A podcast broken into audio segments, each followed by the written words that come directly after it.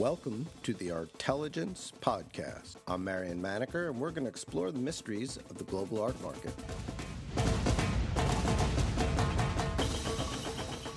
This May 15th and 16th, Phillips will auction Jean Michel Basquiat's rare self portrait and five other works from the estate of famed hip hop producer Matt Dike. The works were gifts from the artist directly to Dike during a period when Basquiat was becoming famous and Dike had yet to break through to his later musical success. During this podcast, produced in collaboration with Phillips to explore the stories behind the self portrait, we will hear from Fred Hoffman, who worked with Basquiat closely during his time in Los Angeles. This particular work is uh, an, there is, an, is a major early example of key uh, uh, iconography for for Jean-Michel Basquiat. There's just no way around it. That's what I think makes it so exciting. That it, it's one of the richest uh, iconographic uh, statements uh, in, that he had executed up to this moment in time. But first, we're going to speak to Scott Nussbaum, who is head of 20th century and contemporary art at Phillips. This season, we are beyond excited to be offering these works, um, which we have titled To Repel Ghosts, uh, Jean Michel Basquiat from the collection of Matt Dike. The centerpiece of the collection is this remarkable self portrait um, that Jean Michel gave to Matt presumably soon after he painted it. It is extraordinarily rare to have uh, works like this that have been in one home since they were acquired uh, directly from the artist.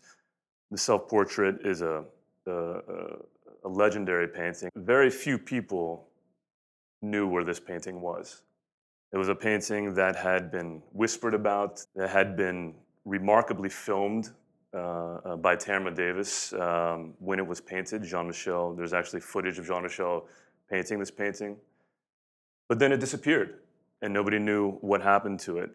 So when we were, when we were approached um, about this, this, this group of works, but in particular the self-portrait, my heart started beating very rapidly because I realized that this was a work, the work, that had been whispered about, but nobody had, had seen since it was painted. Um, did, did no one um, know about it because uh, it, it was given to Dike so early in Basquiat's uh, career, and Dike was sort of a, a, a unique personality, let's say, mm-hmm. in that he didn't seem to, you know, he didn't have parties at his house. He wasn't part of the collector circuit and uh, and all. It was, you know, in a lacuna. Yeah, that's exactly right. I mean, uh, Matt, I think, was one of the few people, the few collectors of Jean Michel's work who never let it go. So it, it was never uh, uh released for retrospectives, books, uh, never been seen, basically outside of the handful of people who had seen it in Matt's home. And, uh, you know, particularly towards the end of his life, he kind of withdrew um, and uh, uh, and disappeared. Um, so as I say, you know, the, the when Tamra Davis did her you know remarkable documentary um, documentary A Radiant Child, and there's footage of Jean Michel painting this work. Everyone wanted to know what happened to it. A few people knew that Matt owned it, and I remember years and years ago when I had first started taking interest in Jean Michel's work. This must have been 15 years ago now. I remember having a conversation with a dealer who said, you know, you, you, you have to find Matt Dike. You have to find this guy who was a friend of Jean Michel's and who, who owns these incredible works. And I spent a long time trying to track him down. And I considered myself very good at uncovering gems like this, and I got nowhere. He, he became a major um, figure in American music. Mm-hmm. Uh, a few years uh, uh, later, mm-hmm. he's got these big hit uh, uh, songs, and he's part of the team of people behind um, the Beastie Boys, Paul's Boutique, mm-hmm. uh, and everyone sort of credits him as being the the sort of sampling king, the guy who had the encyclopedic knowledge of uh, of music and could pull out all the various riffs that make that layered um, album. So he he was a a visible guy at least for a period, and then he just disappeared.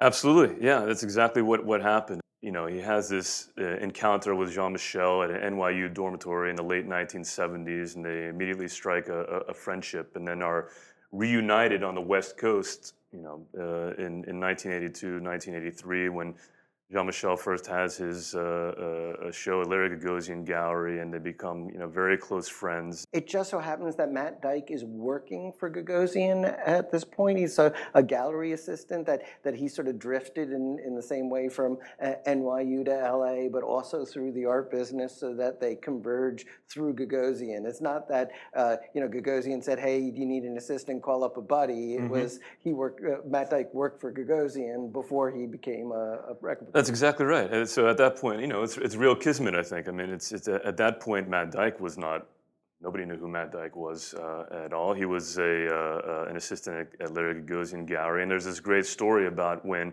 Jean-Michel moved uh, to LA and, and Larry basically said, you know what, I think uh, I'll put you in touch with a couple of people your age, you know, the gallery assistant Matt Dike and, uh, and, and Tamra Davis. And uh, uh, in our catalog, I think we refer to this, this meeting that, that Matt has uh, with Jean Michel where they hop into a car together and Matt says, Hey, I know you. And Jean Michel is, you know, doesn't, isn't really catching on. And then, and then he, you know, Matt tells him about, oh, you know, I was the DJ in the dorm at Weinstein Dormitory at uh, NYU. And, you kept on telling me to play these songs over and over again, and then Jean Michel, you know, it was like this light bulb went off, and and you know, of course, the rest is history. But it's uh, it was total kismet that they came together again after all those years.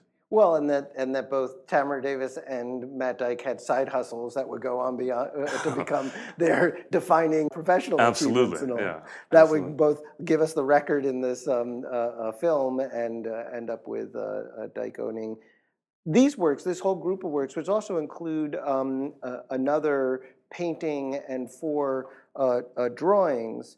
Uh, and I had a long conversation with uh, Fred Hoffman mm-hmm. about um, sort of the importance of drawing with uh, Basquiat. Fred says that they think there are about a thousand Basquiat drawings, and in that 82, 83 period, something like 40% of them uh, were made. So this is this is part of an intense period in Basquiat's uh, creative life. Mm-hmm. We often talk about 81, 82 being the most sought after years for his uh, uh, paintings. This is a little bit later, but it seems like the, this self portrait comes at like peak moment in whatever Basquiat's uh, creative um, outburst. Yeah, no, I'd say that's accurate. I think that uh, uh, this during this period Jean Michel was particularly prolific.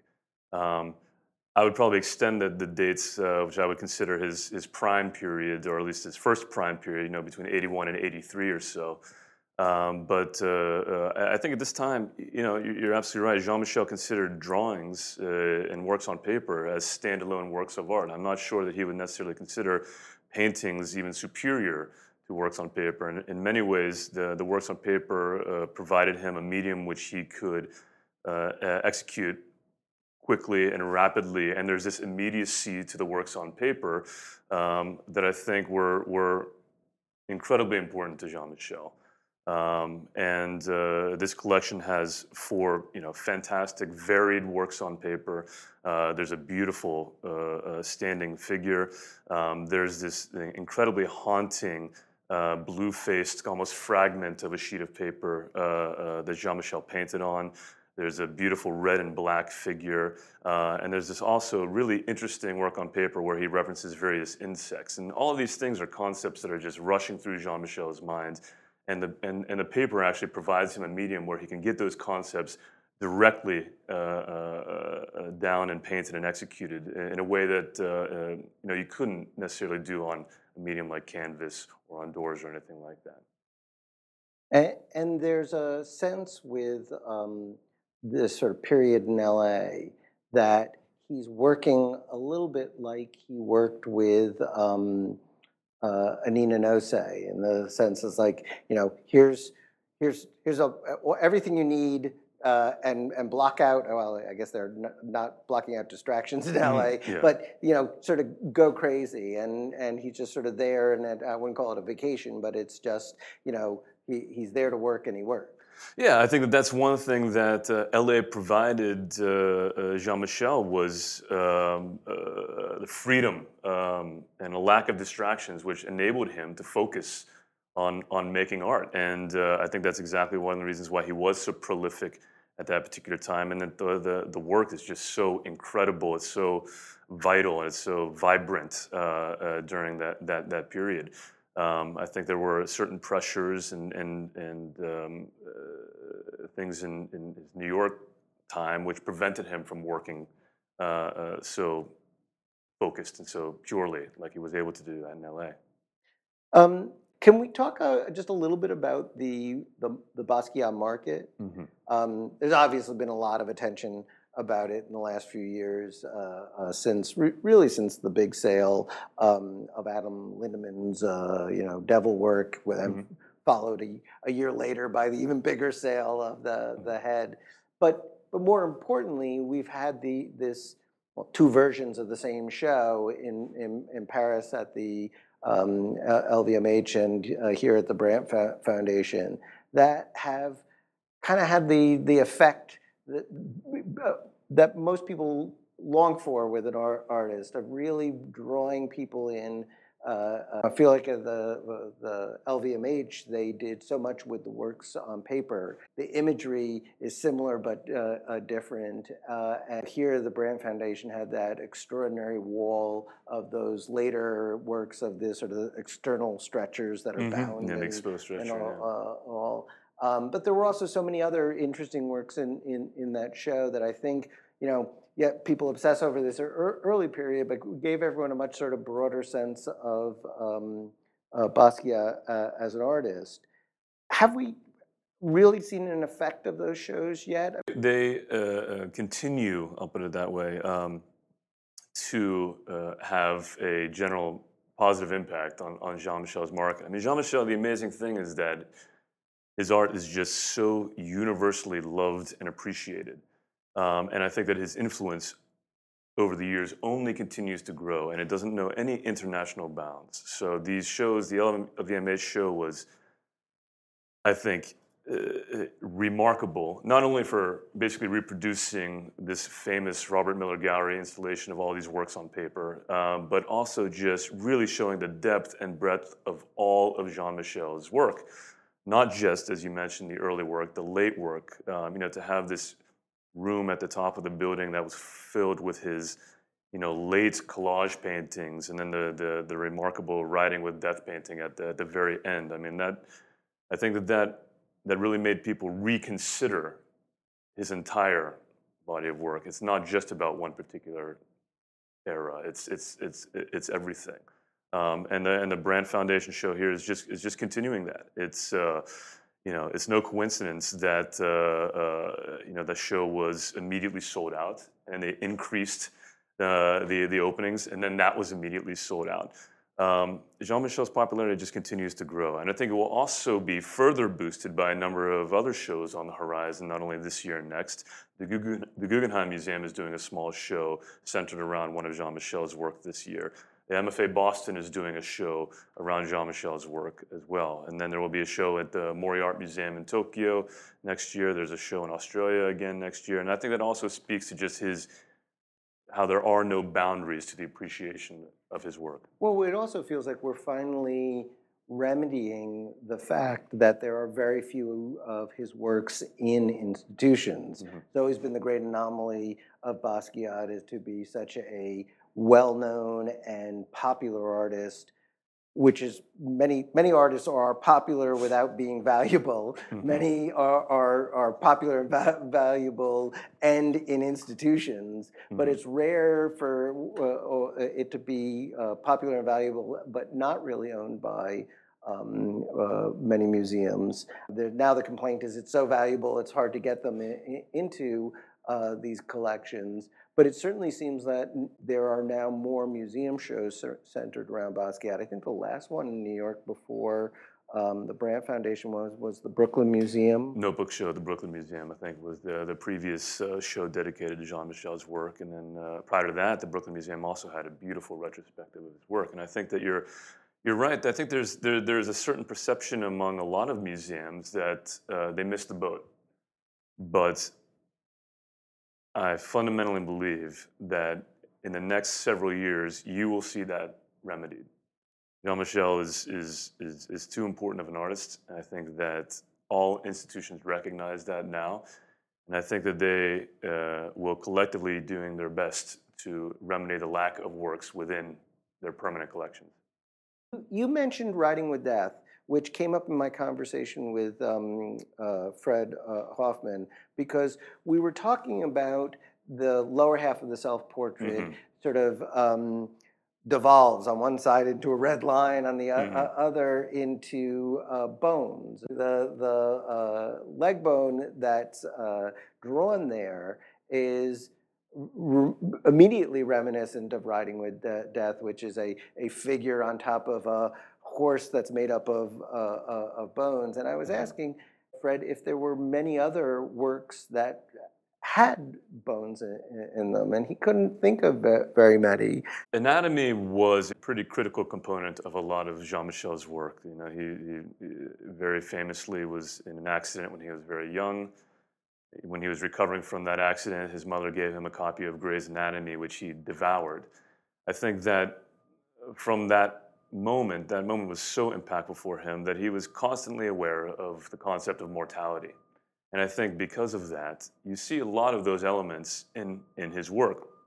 Might not necessarily translate into full skeletons or anything like that, but uh, certainly on his works on paper, there are uh, any number of works devoted to pages from Gray's Anatomy, and elements do pop up in, in, in, in paintings here and there where you'll see you know, a random leg bone or a thigh bone or, or, or an arm bone, wrist bone, things like that. Um, and uh, the self-portrait, I think, is, is a particularly potent expression of that awareness of, of mortality, as is Riding with Death.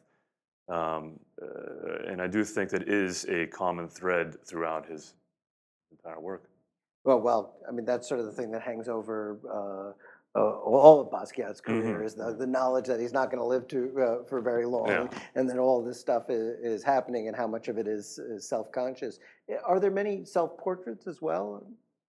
There are, uh, yes. And the short answer is uh, uh, that Jean Michel did paint uh, quite a few works which most people consider self portraits. Um, I think the uh, there are a handful that are uh, that he uh, did in 1981, 82. Um, there's a particularly powerful uh, self portrait that he did of, of, of him standing figure, I think, holding a an arrow.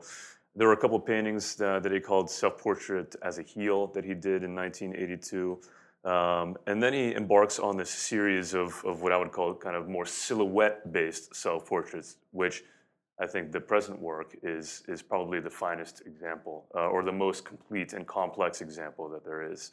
Um, and as far as I've been able to determine, there's about eight or nine of those silhouette self portraits that, that, that he painted. Um, but I think the, the, portrait, the self portrait, was a very uh, potent image for him and one that he repeated throughout his. The self-portrait, it's a door and uh, another uh, door with a, a, a piece of plywood sort of uh, screwed uh, to the top of it, and it, it kind of reminds me that there was a period where people wanted paintings, very, very you know straightforward paintings, and then. Uh, especially recently, when you, I think it was a year ago, uh, sold uh, a work on slats. Was that from the estate, or was it? Correct. uh, uh, which uh, there was also that incredible gold uh, work on slats in the um, uh, branch uh, show. There, there seemed to be almost a turn in interest where people wanted um, works that are on these uh, non-traditional uh, formats uh, and all. Uh, is that just you know?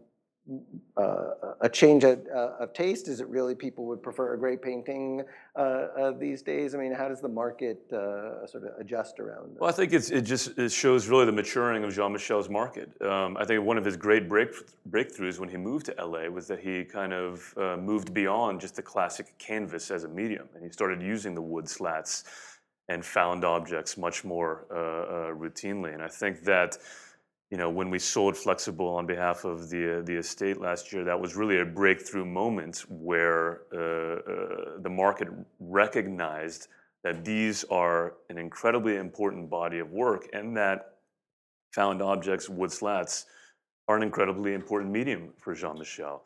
Um, these uh, uh, the gold griot, which you referred to in the uh, in the Broad collection, is just uh, uh, also incredibly beautiful important work. I would also suggest that the Grillo painting that the LVMH Foundation owns, which is currently on view, is also one of Jean Michel's most important, uh, profound works, which is constructed uh, out of various wood elements. And the doors are just an extension of that.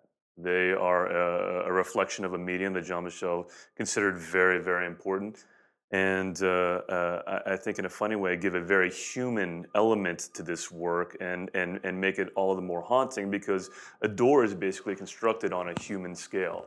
Um, and when you encounter these works, I think you very much feel the presence of Jean Michel. You feel the, very much the presence of the, the self-portrait and the figures that are portrayed there. I think that that's one of the very special things about this painting. Also, is that uh, it, it is very difficult to know who Jean Michel was. You know, during our exhibition, we will be uh, uh, screening some footage of Tamra Davis doing an interview of Jean Michel, um, which gives you a sense, some sense of of who he was. But I think what what makes this self-portrait particularly special is that you feel it. You feel him when you stand in front of it. There's no question that it's him. There's a there's a, a, spirituality about this work. There's a presence about this work that is just so acute that when you stand in front of it, you can't help but feel it. It's very moving for me to see this the, the first time. It's, it's, it's a powerful work. Um, there's, there, there's something very uh, just impactful, haunting about this work that even after you walk away from it, you remember it. It kind of sears itself into your, into your brain. It's, it's, it's almost an emotional thing, um, which I, I, I, find just mesmerizing, and which makes this, I think, such a special special moment for for us uh, uh, and, and anybody who appreciates Jean Michel's work to to see. That sounds like a perfect place to stop. thank you, Scott. Yeah, thank you. Now we're going to switch gears slightly and speak to Fred Hoffman about the creation of the self portrait and some of the other drawings and works that are included in the Dike collection to repel ghosts. In Tamra Davis's uh, historic documentary, The Radiant Child, um, there is actual footage of Jean Michel painting this self portrait in my studio in, in Venice in 19, uh, early 1983. The other works in the collection, there's actually uh, um, five other works, four of which are works on paper, and then, and the fifth work is a small painting on plywood. Um, the works are, uh, and they were all gifted uh, to, to Matt, and they were actually discovered in Matt's uh, residence in in the Hollywood Hills after Matt. For years, the self-portrait was actually in Matt's uh, business. Uh, at you know, he, he was a very well uh, an acclaimed record producer. Um, his record label was called Delicious Vinyl, and uh, in the studios for Delicious Vinyl, and actually another uh, promotional video that Tamra Davis made uh, for Delicious Vinyl, you can see the uh, two part self portrait in the background with Matt and his uh, partner, Matt, Mike Ross, sitting on a couch talking to Tamra in the camera uh, with the, the, this haunting self portrait in the background. Yeah, one gets the impression that the self portrait had pride of place among uh, Dike's uh, uh, possessions. Oh yeah, yeah. Matt had several other works that he sold off over the years. They were all works on paper, nothing in comparison to this self portrait. I mean, this self portrait is one of the standalone um, self portraits that Jean Michel Basquiat made in his lifetime. And, and do, we can assume that these things were given at different times, or or was it sort of all given? You know, I, I, I would think that they were all given at a little bit different times. I mean, the, I mean, uh, based on my conversations with Tamara Davis, who I'm friendly with and have somewhat of a regular dialogue with, uh, when I went to see her a few months ago about the self portrait, she recounted to me that, um, uh, re- reminding me that it had been made in my studio, and then upon its completion, Jean Michel asked Tamara to bring a vehicle to my studio, and Jean Michel and Tamara together took the piece to Matt's apartment in West Hollywood. Um, so, in I mean, I, I, in terms of the gifting of the work, I can't speak anything to that, but I, I assume it happened after it was in, in Matt's possession. Maybe it was happened while it was still in, it, being painted. I have no idea. The other works uh, uh, were clearly all done around the same time. I mean, based upon the imagery and uh, you know the and, and other factors about the the pieces, I can easily date the pieces to uh, sometime in 82 or 83, but I can't be specific about when they were made and or when they were gifted. Uh, uh, because he was out in Venice two separate times. Uh, uh well, so yeah, I mean, Jean Michel came to to Venice, uh, started working and residing in Venice in November '82, and he worked there throughout the winter and opened a show at Larry's uh, West Hollywood Gallery. It would be in Jean Michel's second exhibition with Larry in uh, April of 1983. After which, he, well, he hung out during the, the month that the show was on, and then left for about I can't remember exactly, but it was you know six or eight weeks, and then uh, while he was still here, he made it clear that he would like to come back, and also that he wanted to have his own studio. So I found him a, uh, his, his own studio, also on Market Street in Venice, and Jean Michel moved into that studio. Um, sometime in the middle of uh, 1983. I can't remember exactly. I, somehow, I remember it was really warm, so I suspect it was July or August. Um, and we got him settled in the studio, and he stayed in that, worked in that studio. He didn't stay like you know every day uh, in Los Angeles, but he was here for weeks on end, and then would leave and come back, and stayed here through I would say May of 19 or uh, maybe late April, early May of 1984.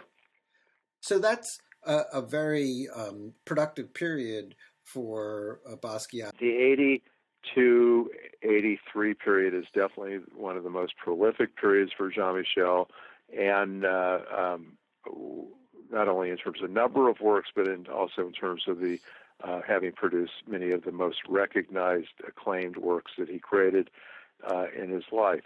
When he was in Los Angeles, he also produced a great number of very uh, accomplished and, and, and, highly recognized works of art. He also developed a, a, few new working procedures here in Los Angeles when he started to work on um, wood slat, slat panels, uh, which we actually retrieved uh, from the fence that was in the back of his studio. Um, he and turning them into picture supports and resulting in works such as Flexible, which was sold last uh, um, May at at, at Phillips. Uh, he, so he produced uh, many of these the the first most recognized the wood slat pieces here, and also in 1984.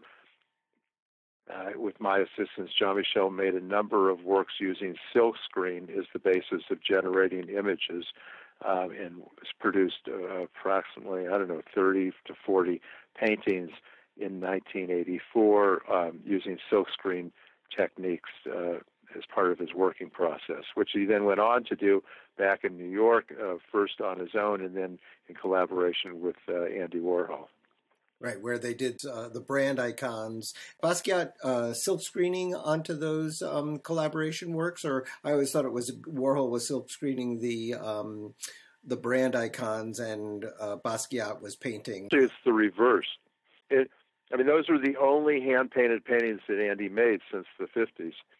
Andy actually hand painted many of the images, the icon images in the in the collaborative works, and Jean Michel often laid down his imagery with silkscreen. It's a it's a combination back and forth. And, the works are both. Uh, what kind of imagery was he silkscreening? Uh, is it like the repetition, like what he did with um, Xeroxes uh, later, or uh, was it specific? Uh, there's a I mean, there there's a, a wide range. There's some very uh, intense head images. There's um, celestial references. There's a few uh, uh, nature references. It was a wide array of different kinds of images uh, that happened. The way we worked was as Jean Michel would uh, uh, generate uh, modest size works on paper, simple drawings. I would retrieve them and take them to a photo lab and have them photographically um, transferred into acetates that would then be uh, taken to another lab and laid down onto screens, um, and then bring the uh, images in now embedded in a screen to back to the studio. And I set up a whole crew of assistants that were familiar with silk screening processes, and they assisted Jean Michel in putting those uh, images directly onto the canvases. And they would lay down an image. He would then they would back away. He would then paint into the image or over the image or suggest another image, and it was sort of a back and forth additive process, building up uh, both hand painting and silk screened images. You also mentioned in your um, essay uh, that Basquiat created something like a thousand drawings, and that drawings were were something he did not as preparatory works um, for paintings, but but simply to draw and to make images, and that uh, something like half, am I have that correct, of the drawings were done in this eighty-two to eighty-three period. This is just my estimate. I mean, I've discussed this with a few people who I you know, who've been or have been around as long as I have, and one other person, Enrico Navarra, who's I consider a, who's a, a, you know a dealer in Paris and publisher, has published many of the books on Basquiat, um, and we both agree that there's at least a thousand works on paper. We might be uh, there might actually be more. Um, you know, I I I think at least forty percent of, uh, of I think I probably could find 400 works on paper from 82, 83. And yeah, there's a lot. Jean Michel was incredibly um, um, motivated for the production of works of, of artworks in that period of time. He was always, always working, and he was did a lot of traveling. I mean, Jean Michel in 82, 83 had I think about eight or nine different shows all over um, between you know New York, L.A., Rotterdam, uh, uh, Zurich, uh, Tokyo. Um, so he was on the move a lot, and he was always uh, creating artwork, even when he was traveling. And he he always had a notebook in hand, or or had you know sheets of, of you know drawing paper, twenty. Uh, two by 30 inch sheets of Arches drawing paper readily at hand and always had, uh, you know, oil paint sticks and, and, and, and, and sometimes pastel, not very often, but a few times, and of course, you know, or, uh, graphite. So the, uh, he was always working. So he could be in a hotel room and he could generate, you know, 20 works in, in four hours, six hours he just put his head down and he was just gone. At the time of Jean Michel's death, um, he um, had at least 27 different head images in his possession. They were all uh, shown in 1990 at this famous uh, exhibition at the Robert Miller Gallery. And that whole wall in Paris, that whole hanging was based upon a hanging that was first done at the Robert Miller Gallery, an installation uh, conceived of by John Chun, who was the gallery director of Robert Miller's gallery then. Um, and uh, I mean, if you go back and look at the catalog for the Robert Miller show, um, I mean, there's probably, I don't know, there's well over a hundred works of art in that catalog. Jean Michel did not think of drawing as a preparation for image making on a canvas. Sometimes I mean, the, the drawings serve a variety of purposes. I've actually gone into this in pretty good depth in the uh, two of the books I've written, the one for Acquavella on, and my recent book, uh, The Art of Jean-Michel Basquiat. Um, some of Jean-Michel's um, um, works on paper are fully, ex- I mean, they're no different than a painting. They're fully executed works of art uh, as rich and as complex as anything he did in painting. There's a group of work in the Daros collection in Zurich, Zurich um, that were um, executed in 1982-83. It's one of the most profound groups of works on paper I think have been created by any 20th century artist. Um, and they're actually the only works on paper by Jean Michel that he actually titled each of the works. Um, and then he, as I said, he was always drawing. He, you know, was taking his op. Jean Michel's process is basically starts with observation, and then through, um, you know, taking in what he's observing and immediately spewing it back out uh, through images. And obviously, you know, a drawing is a very immediate response to things he's observing. So a lot of the head images are response to actual probably people he encountered or experiences that he encountered. They're not actually one to one like likeness to, to, to, to people, but they uh, convey a range of uh, emotions and psychological states that he obviously became aware of and experienced. Well, that uh, process is kind of what I wanted to lead into next, uh, because Matt Dike is so famous not just as a uh, record producer and um, uh, having this record label that was uh, so successful in the early years uh, of hip hop, but he has this legendary status as being the source of so many of the samples in Paul's boutique. Once struck by, uh, uh, when, uh, you know, in the Basquiat word uh, uh, paintings and in the use of things like silkscreen images and uh, the Xeroxes and all, all, that there is some parallel kind of sampling technique going on uh, in in Basquiat's uh, work as well. Accurate. I think they recognized each other's talents and, and, you know and gifts as artists. Uh, but I, you know, what not this kind of stuff wasn't really verbalized. Really, it was just it was just it was all all about doing. I, I mean, another key thing, by the way, for Basquiat that ties into the sampling is you know his interest in jazz. Music was a, a major influence for for Jean Michel. I mean, he his father was a major jazz aficionado, and Jean Michel grew up around in a home that that music was uh, featured, jazz primarily. So I mean, Jean Michel was a had an incredible vocabulary of understanding of, of, of all musical forms, but especially jazz. And and they were, uh, I think you said that they were sort of uh, also collaborating um, at, at, the club, so that whatever. Yeah, definitely. I mean, Jean Michel. I went down. I took Jean Michel on a few occasions to Power Tools, and he was immediately up there next to Matt, uh, you know, spinning records and sampling music. Uh, one presumes not uh, uh, Charlie Parker and uh, Thelonious Monk in the middle of the dance floor. So, uh, tell me, what else have we we, we missed in this whole period, uh, and and specifically about these works? I mean, we really haven't talked about the self portraiture well, here. Yeah, I mean, the self portrait is I mean, such an important work of art in terms of uh, an expression of Jean Michel's vision of both himself and I think you know in a, in a larger world view.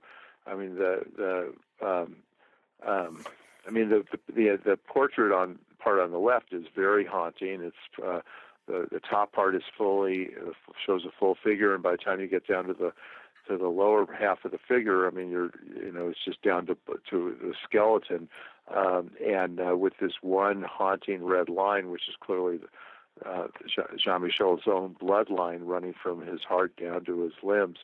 Um, but the contrast to the other panel, which starts at the bottom with these two drawings that one of them is actually in a very intense kind of maze kind of map the other one is a compendium of images and uh, mostly text and, and, a few images referencing aspects of uh, uh, earthly existence, you could say, materials and earth kind of references. And then it moves up through this uh, central section, which is more of an abstract passage of paint.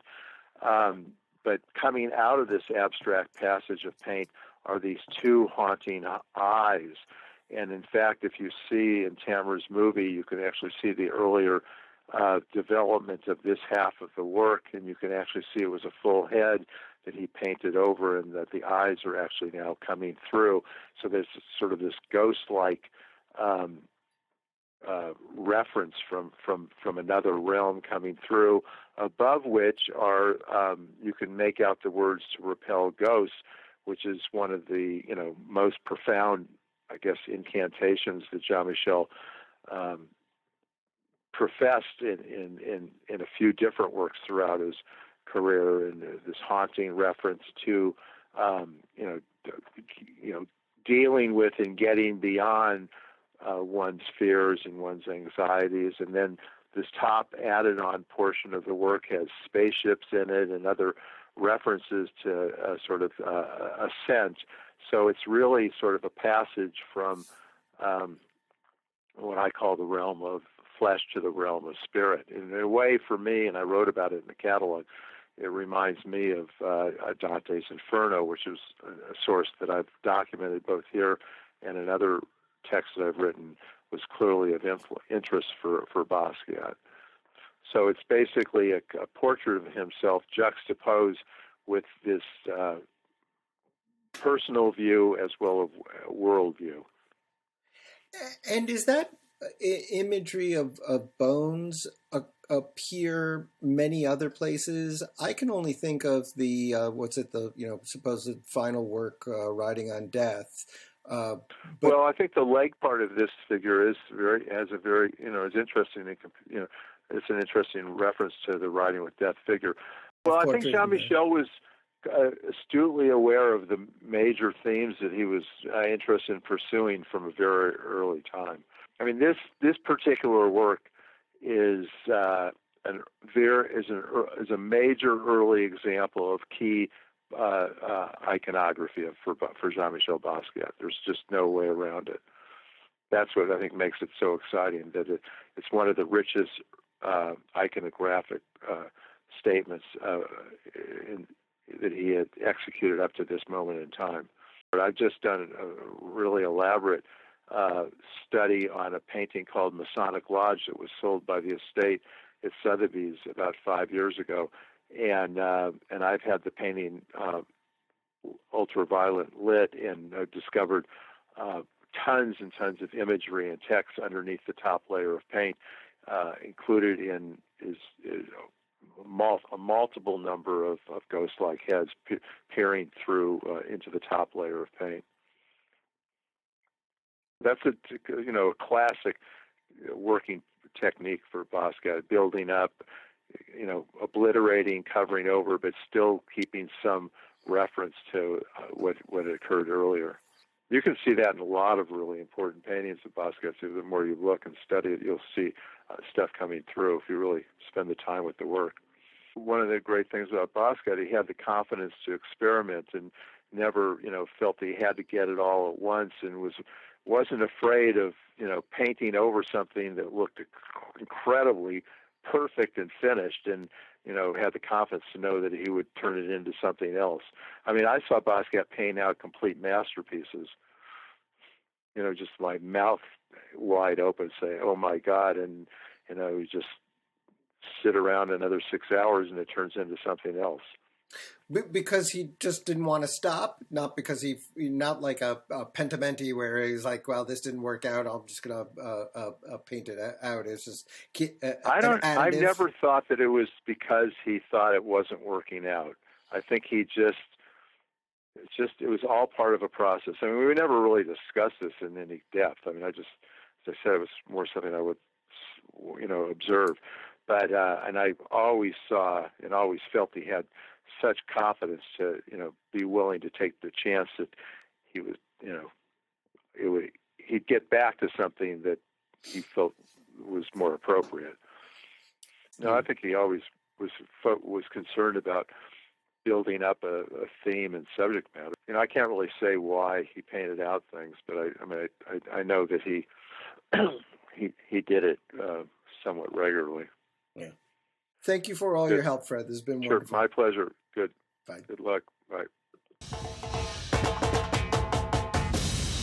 Thank you for listening to the Artelligence Podcast. Visit us at artmarketmonitor.com